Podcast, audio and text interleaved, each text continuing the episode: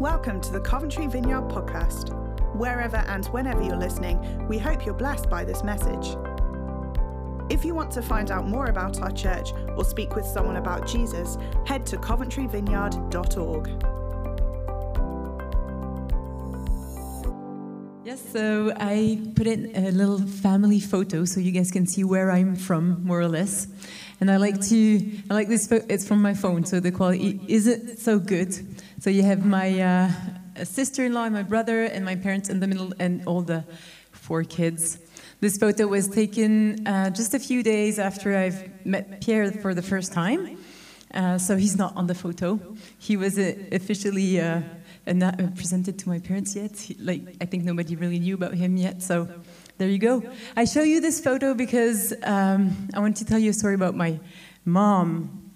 Uh, when I was a child, we would drive to church on Sunday mornings, and she was generally happy, and I didn't always understand, but she shared often this thought about how we were about to do what so many people are also doing around the world at the same time, and that is uh, worshiping Jesus all together. And when you think of it, we are associating ourselves to what is going on around the world. And this is, uh, it's crazy to think that we are partaking in this adoration that is already happening 24 7 in heaven. So there you go. We're talking about worship today again. I'd like you to pause for a few seconds and think of a place. Yes, that's the title. Talking. Think of a place that uh, where you feel close to God. Can be landscape or um, yeah, a place that you like. Steve, is there a place that you thought about?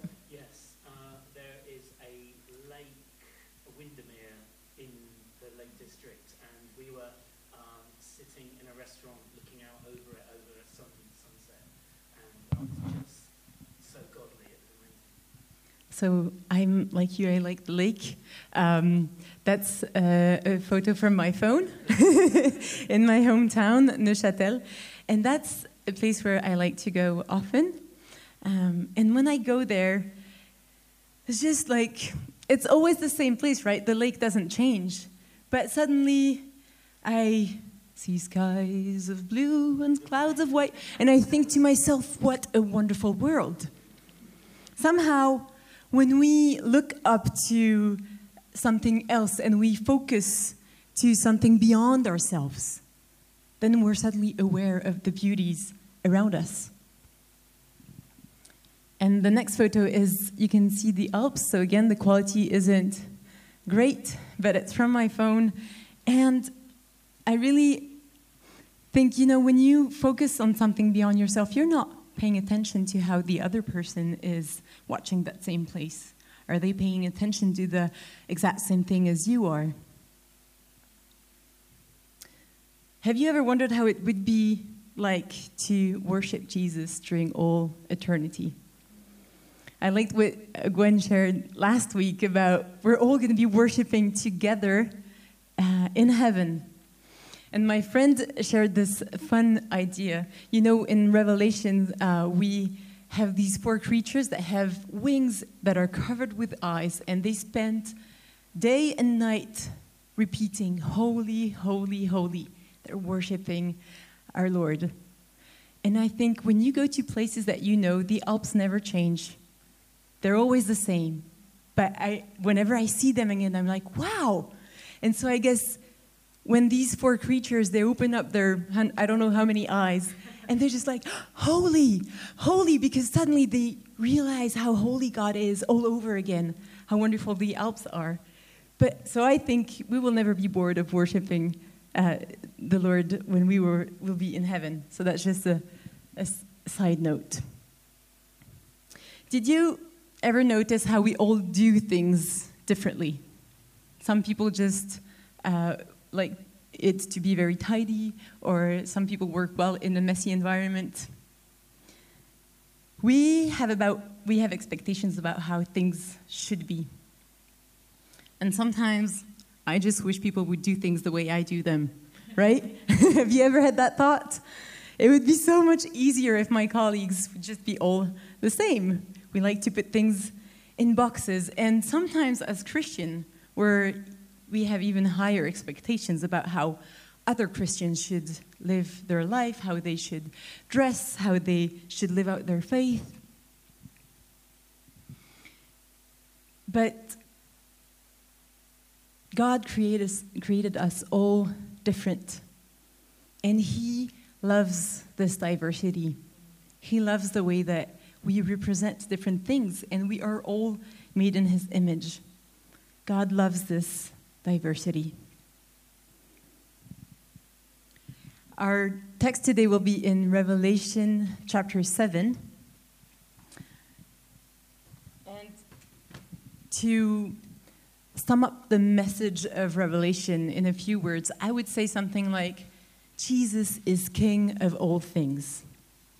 And there is hope for those who put their trust in him, who see them, who see him as his Lord and Savior. It's a book filled with worship and adoration, and a lot of songs that we sing are inspired by texts that we read in Revelation. The first four chapters of this book talk uh, about different churches. There are actually letters sent to different churches. And in chapter five, uh, in the, there's a, a switch. No, it's in chapter four that we have a switch and we transition from what is uh, described, the churches on, on earth, we go to the churches in heaven. We see God in the center of the universe, surrounded by the worship of his people. I'm going to read uh, Revelation 4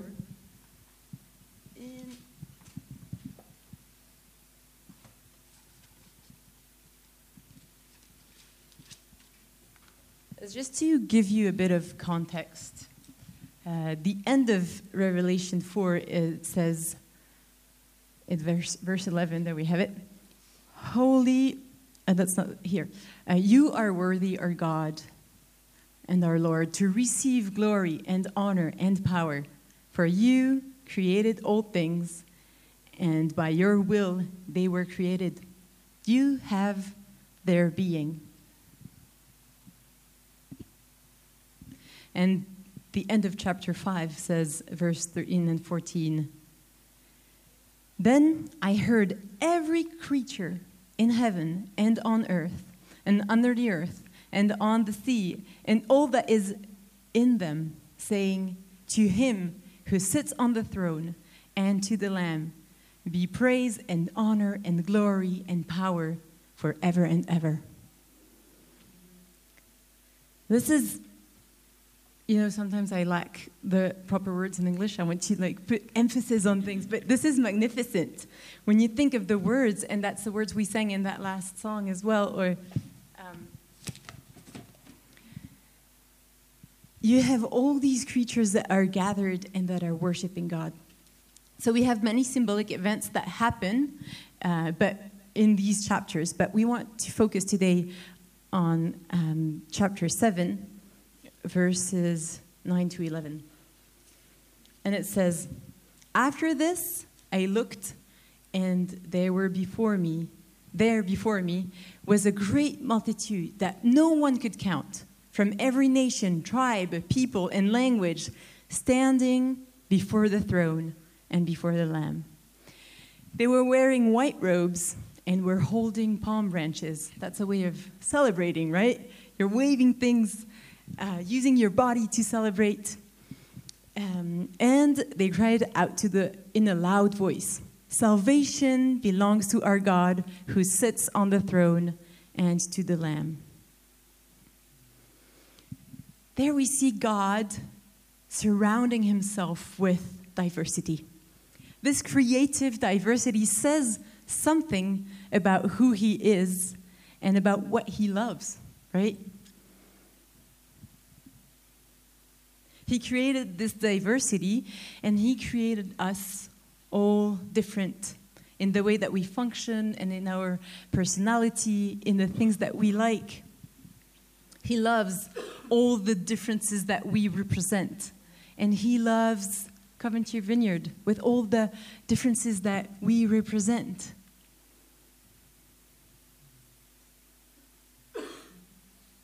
The worship we address Him is filled with this magnificent diversity.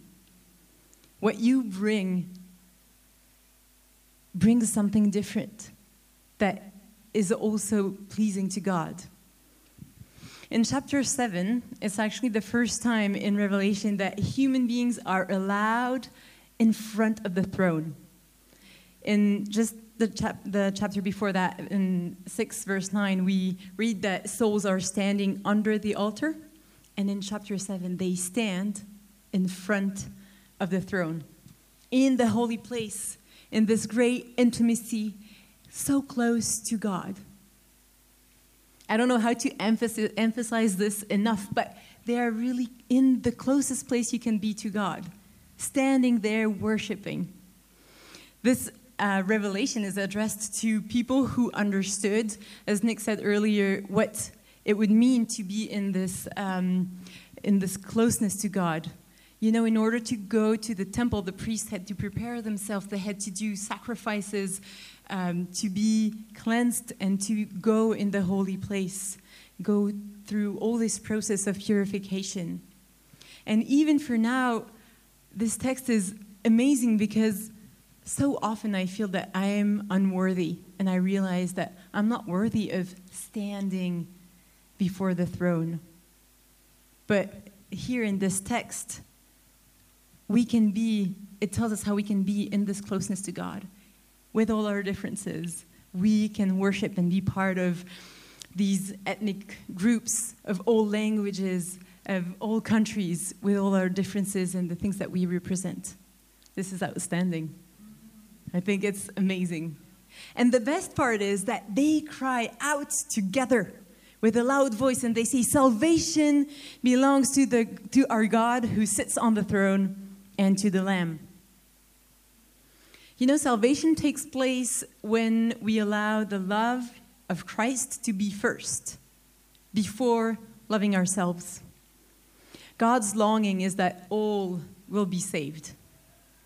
But it's always our choice whether we accept the invitation of salvation.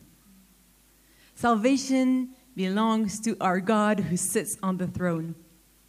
You remember how my mom was exciting, excited about being in this international, interlinguistic, uh, intercultural worship. Well, when we say salvation belongs to our God, we proclaim God's will is taking place here and now. It's something that is happening here and now. So another thing about my mom, she liked to throw in some Latin words, and she would say hic et nunc, so that means here and now and she would say, You have to clean your room, hic et nunc. That's but here and now, this is something that is happening whenever you worship. When you're by yourself, you could pick any songs or any uh, exclamation that you read in Revelation and take it for yourself and say it throughout the week. Holy, holy, glory to you. That's always good. When you don't know how to pray, you can start like that.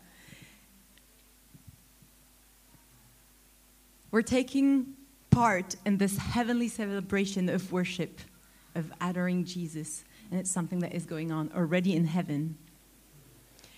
Being together with our brothers and sisters, sharing life with them, it's, this is also an act of worship.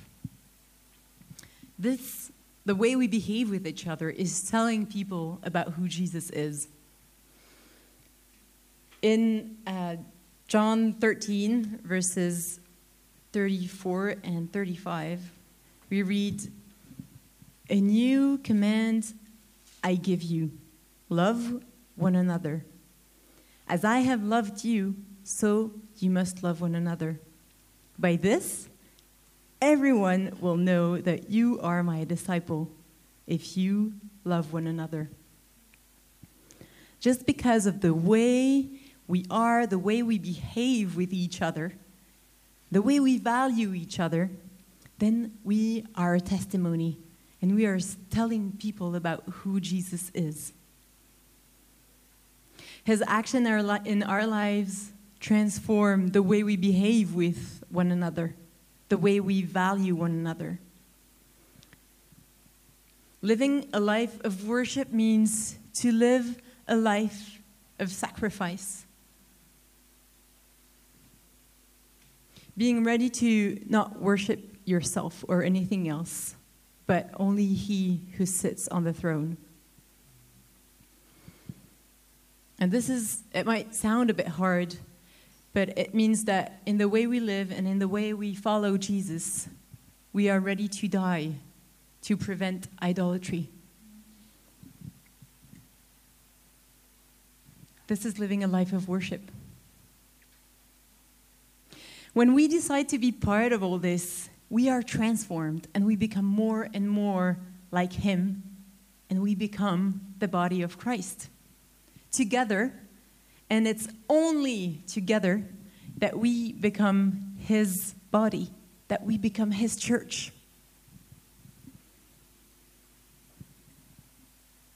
This can only happen when we are together. There's a promise that Jesus says, the one who sits on the throne, he says, and that at the end, uh, it's Revelation 7 uh, 16 and 17. He promises to the believers, never again will they hunger, never again will they thirst. The sun will not beat down on them, nor scorch, nor any scorching heat. For the Lamb at the center of the throne will be their shepherd he will lead them to the springs of living water, and God will wipe away every tear from their eyes. This makes me want to worship Him. Such a, an amazing promise. So you might know this, but um, it's always good to hear the basics again. Vineyard has a history with worship, and I want to share with you five core values about worship that are fundamental uh, to us. The first one is intimacy. Intimacy with God is our first goal when we worship. We draw near to God, and He draws near to us. Intimacy isn't a style of worship or a tone of voice. It is a posture of our hearts, right? If you think of someone like a close friend or, uh, or your partner, it's someone that you're going to share what you like with them, share your sorrows, talk about yourself, and ask them about how they're doing, right? This is intimacy. That's opening up to someone. The second value is accessibility. As worshiping community, we extend the welcome of Jesus to people. We want to invite them to come in his presence. It's, uh, we want to be intentional about bringing people with us on the journey of worshiping. And we do that by building bridges, trying to find connections, way to touch their hearts and that can be in friendship through music or pastorally. But we create environments for people to participate in this worship. Another value is integrity. We want that the songs we sing uh, would match the lives that we lead, right? That's, in, that's integrity. We value uh, the form that the worship takes, that's true, but we place an even greater value on the formation of our community. The time we gather, the times we gather for worship, are powerful places for transformation. We uh, encounter God's presence not as we think we should be, but we come as we are. It means we're not faking things. But then, the glorious thing is that we don't remain how we are. We are renewed by this encounter. And through that, we become more and more like Jesus. Kingdom expectation. In worship, we welcome the King and his kingdom. We cultivate an expectation that God will speak, that he will move, heal, deliver, and perform miracles. We experience in part what we will ultimately know in full our complete restoration in God's kingdom. And the last one is passion. Passion is the expression of a fire in our hearts for God. As we worship, we not only affirm our love for God, but we learn to love what He loves. If you're interested in, in your friend, you will try to. So, what's your job? Like, how are things? What, what do you like? Why do you like it? We learn to love what He loves. We are authentic, authentic in our worship, uh, whether we're in a season of joy or in a time of sorrow. But as worshiping community, we want to be present to, the, to Jesus and engage with what He is doing in our community. So, intimacy, accessibility, integrity, kingdom expectation, and passion. To finish up, I want to invite you to put what, I, what we've talked about today in practice. Last week we had different practical ideas, and um, I took up the challenge Nick gave us, and I decided to read through Luke. And it really struck me how, just in the first two chapters, we have so many people worshiping Jesus. His presence makes worship arise. Mary is singing a song. We have Elizabeth, Zechariah, Simeon, Anna. They all respond to Jesus in worship. So maybe you could read through a gospel and see what stands out with a worship lens on your eyes when you read. Other practical steps could be to be aware of Jesus' presence with you. You can set reminders on your phone, for example, or, yeah, I said this read the gospel uh, and write your thoughts about who Jesus is. You could every day write down Jesus is peace. The next day, Jesus is the provider. And every day of the week, you have another word. It's just a way of paying attention to his presence. We know he is there, but maybe if you write things down, it's more obvious. Gather with expectation of meeting with Jesus and experiencing his kingdom on Sunday, and that will have an influence on the rest of your week. Encourage others to worship.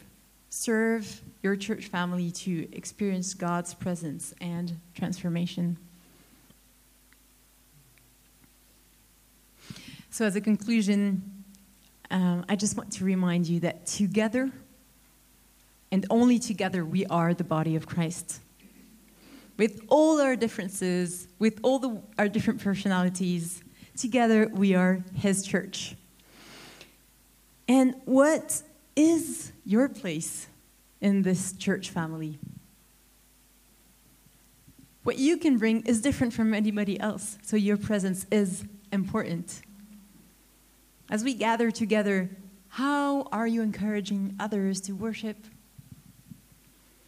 We don't go to church.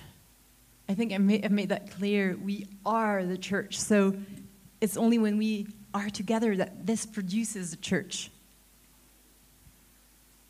What if we were more aware of the power that there is in worshiping Jesus together? Not only through music, it transforms us, it's a testimony, and it's a gift to our Lord. In the end, that's what we were made for. Maybe you feel like this is still a bit too abstract and you don't know God well enough to take part in worshiping Him. Good news God decided He wanted to let Himself known to you.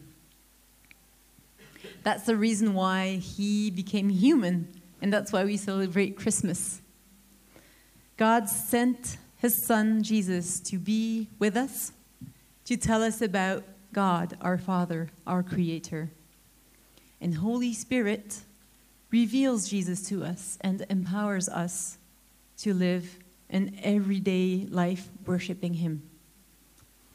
Jesus is showing us the way to connect with our Creator. And He wants you to know you. He want, yeah, He wants you to know Him. To be part of the, of, He wants to be part of your everyday life. But most of all, He loves you.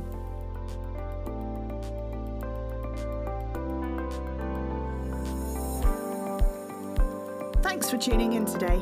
We would love to connect with you on a Sunday morning soon. Bless you and have a great week.